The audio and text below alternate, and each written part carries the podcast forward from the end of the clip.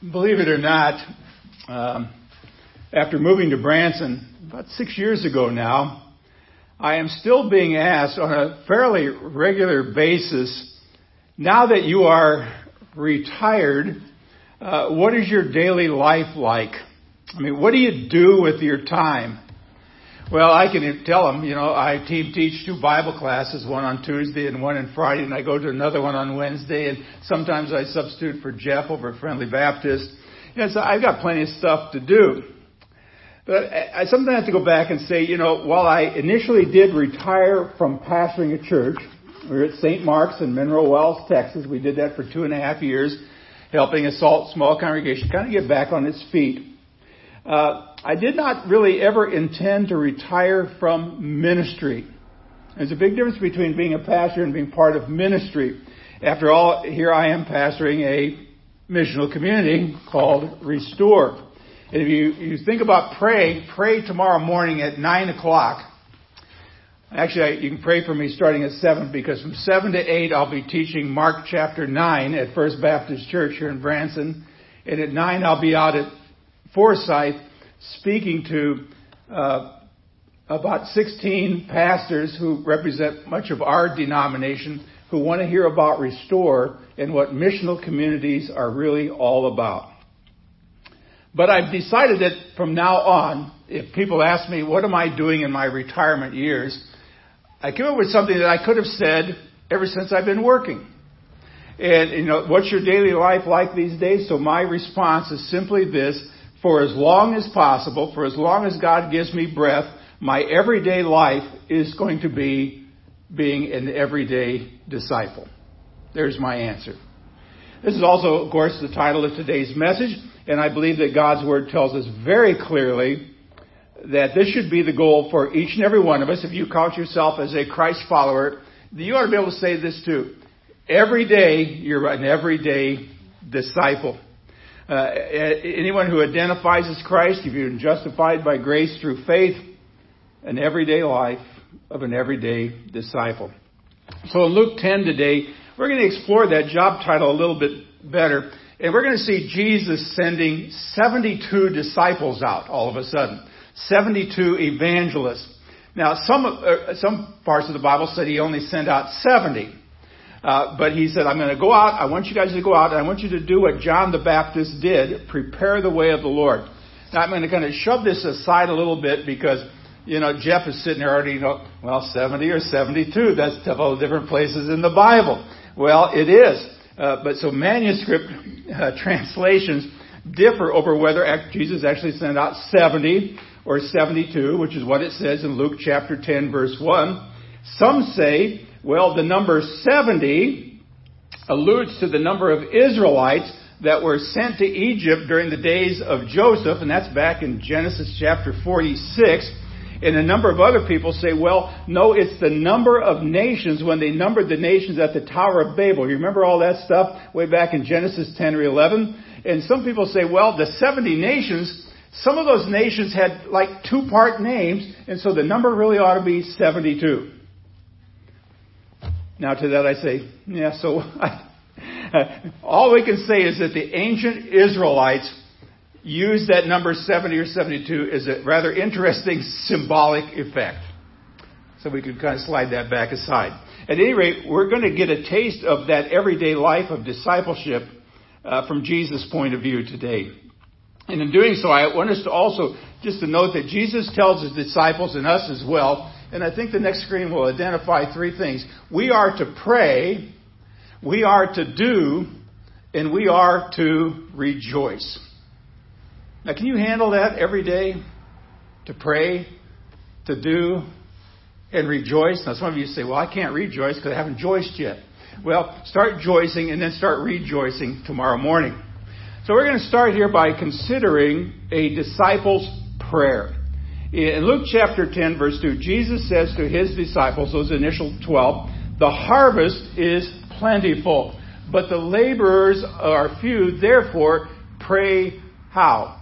Earnestly to the Lord of the harvest to send out laborers into his harvest. Now, most of the times, if you've ever heard this Bible passage before, And I've heard it lots of times growing up. But when you hear these words, we picture praying that the Lord of the harvest will send out more professional church workers. That God, we need more pastors. We were talking about that before the service. We have some churches around here that need pastors, and there just aren't enough pastors out there. Or can't we at least send a great Bible teacher out there? Or can't we find a missionary who's home on furlough from, you know, Tibet or wherever? But God forbid that He sends us out. That's the way many people look at this passage. Yeah. Here I am, Lord, send them, send them. But He's not going to send out ordinary folks, or is He? Well, yeah, He is.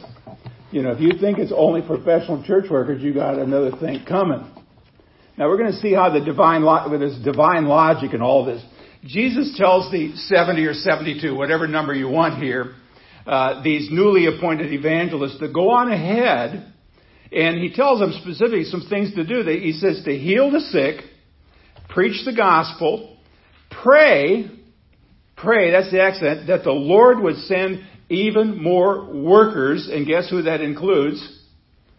Well, everybody from David all the way over to Anthony. It includes all of us. It includes all of us. Now, you think about it, there's no time limitation. Jesus said, uh, do this in the next week or so and then be done with it. Fields are ripe with a bumper crop. That's so true in our country today. The time to harvest, I don't want to be fatalistic about this, but I've heard people say the time to harvest is now or never. Well, I don't want to go quite that far because I don't know when the never is going to be, but the time is now, and we do it until, you know, the clouds part, the horns blow, the angels come, and we all go home to heaven for the rest of our life. See, crops are only good for so long, and then they rot or they fall off the vine. Well, second thing we have here is this whole issue of work. And the word translated labor, send laborers, that, that Greek word labor is also the same word where we get the word agriculture. Interesting.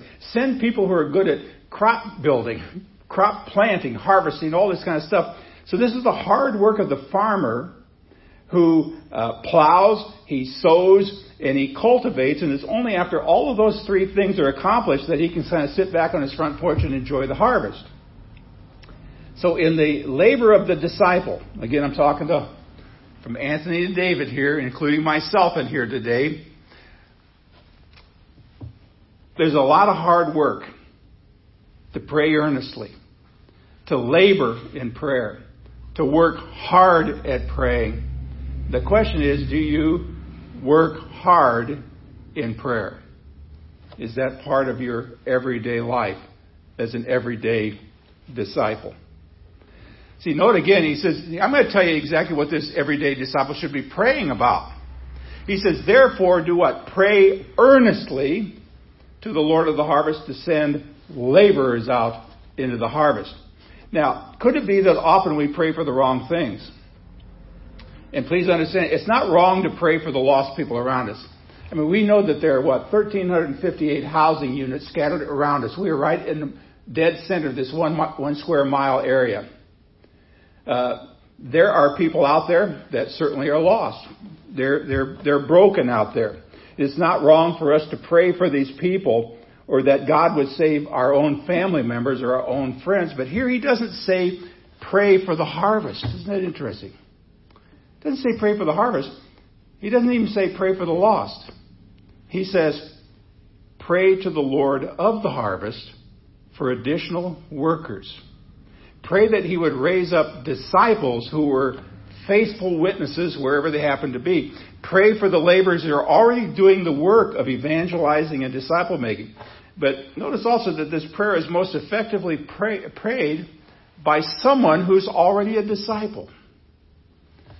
So it'd be like if he's talking to you today, folks. Restore people, disciples. Pray to send more laborers out, even as you labor. Uh, people are involved in the gospel work, and, and the harvest around is ripe. There's work to be done. My grandpa uh, was a farmer I was raised by my grandparents, although I, I grew up in, in the big city of 3,000 people after the tornado destroyed his farm out in Staplehurst, Nebraska. But uh, we'd go out to that farm every once in a while my grandpa would rent it out, and I'd kind of watch in amazement watching guys farm. Some of you have probably seen that too, but I want you to picture this for a moment. Picture a farmer with a 1950s tractor, maybe a John, old John Deere or an Allis-Chalmers or something like that. And he's about ready to get up when the sun comes up to go out and plow a 5,000 acre farm. So he gets up, starts the old tractor, and he begins plowing. And he works until the sun sets and it's dark, and he realizes that he has come nowhere close to plowing that 5,000 acre farm. And his discouragement points to the fact that he needs more help. I mean, a lot of farmers hire what? Hired hands. We go out and we find more people to help with the harvest. His aching muscles tell him, I need more help. Uh, his old tractor that's wheezing and about ready to die says, You need more than just me, buddy. And see, here's the other issue. Jesus tells those laborers to pray to the Lord of the harvest to send out more workers into his harvest. And only those that are laborers or workers uh, in God's field can really understand the need for it. I feel the need for it as just as a pastor because I see in my the, my own denomination that I've grown up in where we don't have nearly enough pastors to be discipling disciple makers into the mission field. Uh, church that uh, Jeff takes care of on a Wednesday night that I occasionally help out on a Wednesday night, they can't find a pastor anywhere, it seems like. And, you know, we need to pray for these words. Sure, do we need to pray for more pastors? Yes. But what we really need are just more laborers in the vineyard. More people who are just out there doing what God's called them to do. Now, one of my favorite missionaries from back in the 1800s, his name was William Carey. And the reason I liked him, I read a lot about him the first time I went to India. Uh, he was a missionary to India in the 1800s, but when he felt the call of God to actually be a minister or to be a missionary, he went to his own uh, denominational group of people and asked them to help him to go to India to do mission work. This is the written statement he got back from his own denomination. Son, if God wants the heathen saved, he'll save them without your help. Yikes. Well, thank God that William Carey decided he'd just go anywhere and he suffered for a long time, but he did it himself and he planted Christianity, kind of followed up with where Thomas, who eventually we, a lot of people say ended up in India. See, these people who told William Carey that were dead wrong, just like people I want to say, who question why I work in prison. Why do you go down there and waste your time on those people? All those people down there, that's the largest maximum security prison in America. You know, all these people sentenced to life sentences. Why waste your time on these guys? Lock them up, throw away the key. Why do you go to India? Why do you go to Kazakhstan? Why do you go to Thailand? Why do you go to Haiti? I just saw a Facebook memory the other day going down the river on a, on a, on, in the Amazon River. Why am I going to Borba? Well, because God needs laborers out in the field where the harvest is ripe. See, we just don't understand sometimes the everyday life of an everyday disciples. So God does the saving. There's no doubt about it. It's not us. Uh, I've been around some people. and They, I had a guy ask me one time, "How many salvations are you responsible for?" And I said, uh, zero. he goes, "Well, I've had a lot of salvations in my church." I said, yeah, but you didn't do it. He says, yeah, oh yeah. went, like what, what you talking about, Willis? I think it's the Holy Spirit. I mean, I know guys who carve notches on their Bible for every salvation they have. Well, I don't shouldn't enough about that. I'm going to pick on these people. But God does the saving. We don't. We, we, we get out, we may, we may take some rocks out of people's fields. We may plow through some people's fields. We may sow seed in some people's fields. But when the harvest comes, it's the Holy Spirit who does it. Just that simple. But He does do the sending.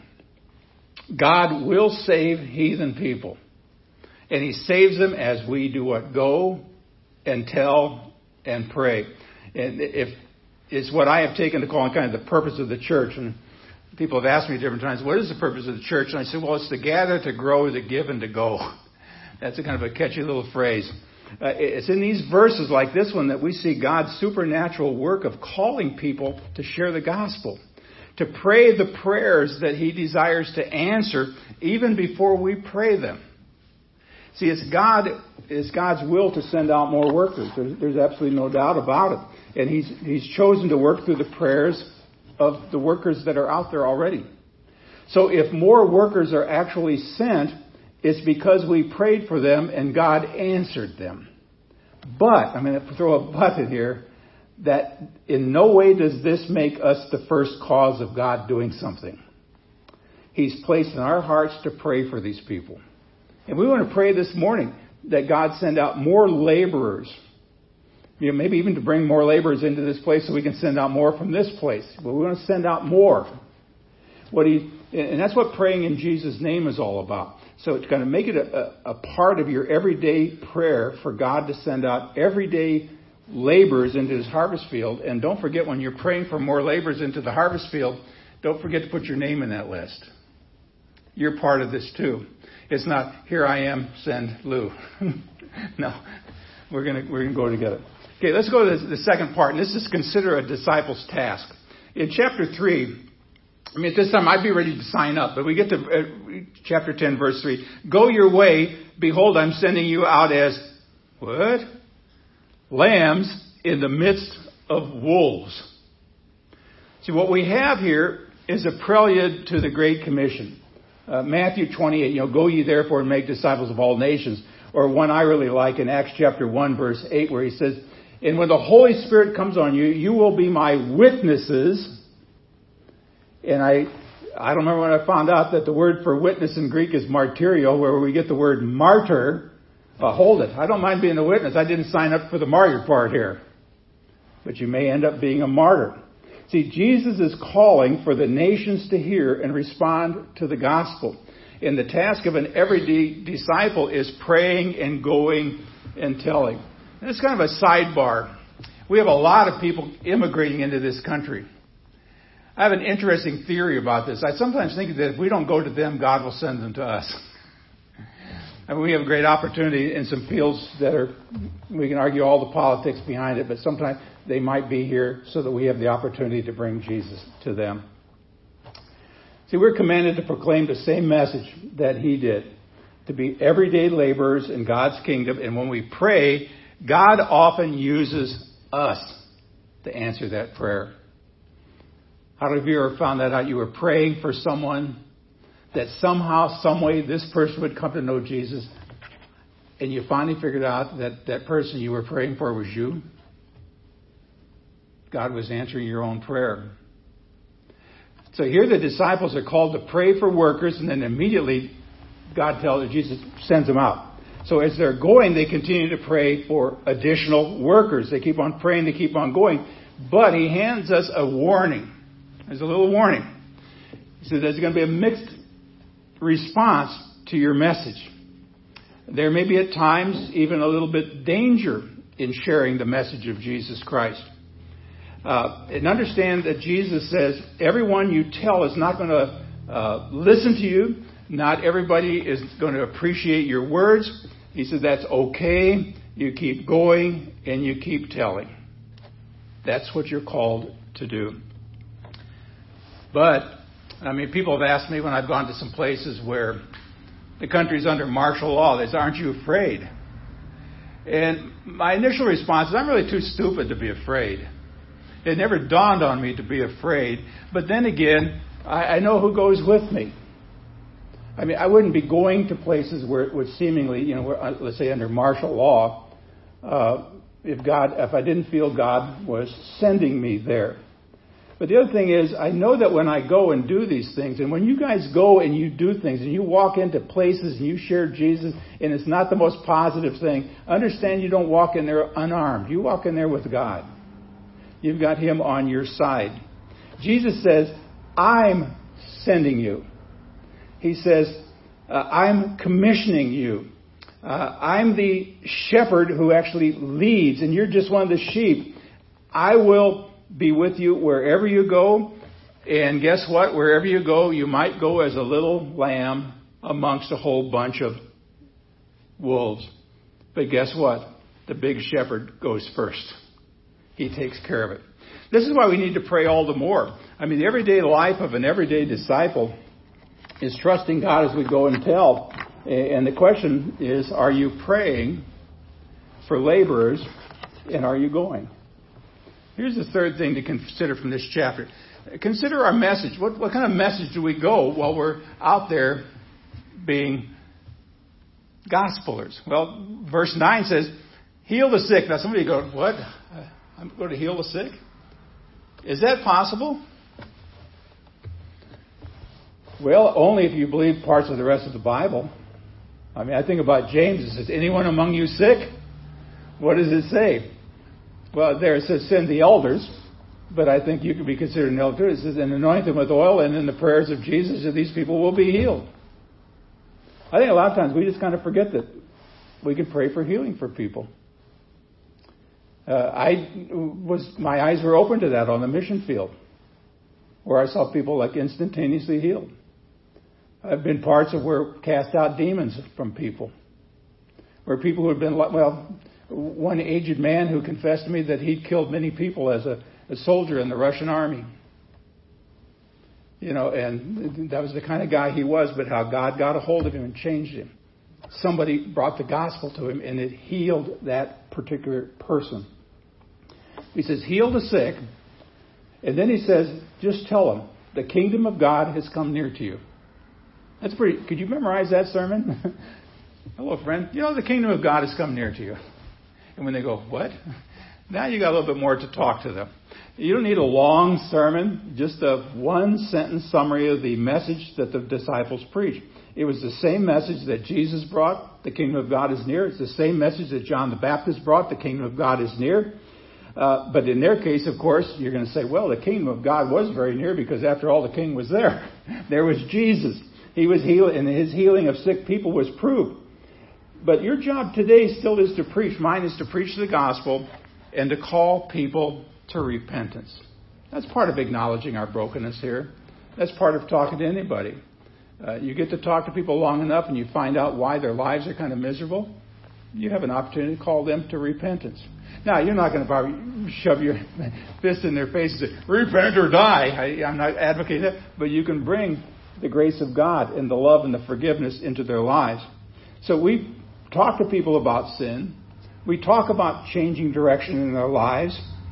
And we show them a kingdom that is full of grace and mercy and forgiveness. And for a lot of people, that's a totally different lifestyle. We talk about different lifestyles today. You bring that, that's a different lifestyle that changes that old lifestyle completely.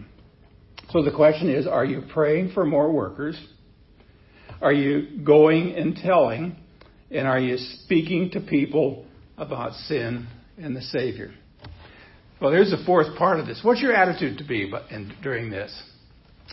It says in verse 20, Nevertheless, do not rejoice in this, that the spirits are subject to you, but rejoice that your names are written in heaven.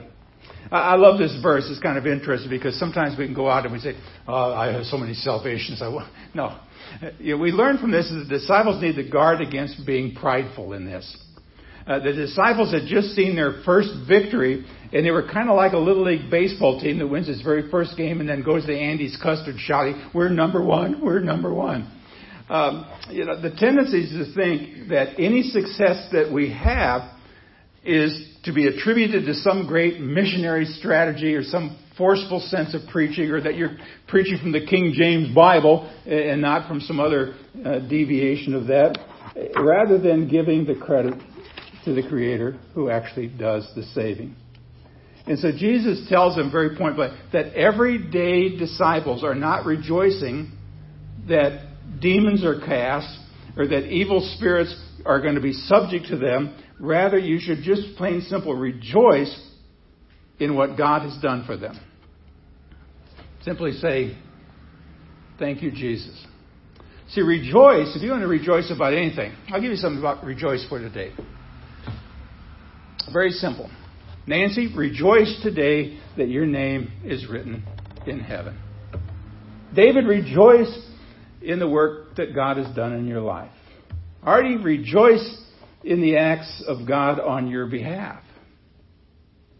Anthony, rejoice that he receives the glory and not you.